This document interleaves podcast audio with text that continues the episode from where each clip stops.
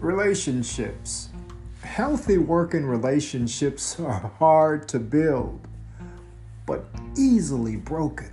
In fact, a relationship should be wrapped with a fragile ribbon.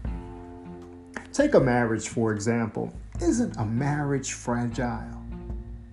To be healthy, it takes communication, humility, and the greatest sacrifice. Sadly, many marriages are broken to pieces and shattered by pride and a lack of pursuit to stay tied as a cord of three strands. Even sadder, children are involved and the shattered relationship cuts them. Yes, children are caught in the crossfire. there was a war between Israel and Syria. Only a shepherd's field divided these two enemies. Now, in that field were many live landmines. To identify the landmines, cows were put in that field. And yes, if a cow stepped on a landmine, that cow would be blown to smithereens. Aren't you thinking, them poor cows?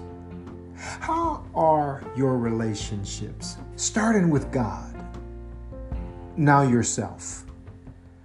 If we get those two relationships wrong, we aren't going to have healthy working relationships with anyone.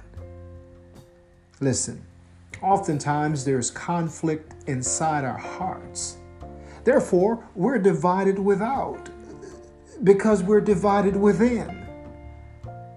Would you agree it's critical to have a healthy working relationship with God and heaven? Yes, let's love Him first, then love ourselves second, in order that we may love everybody else.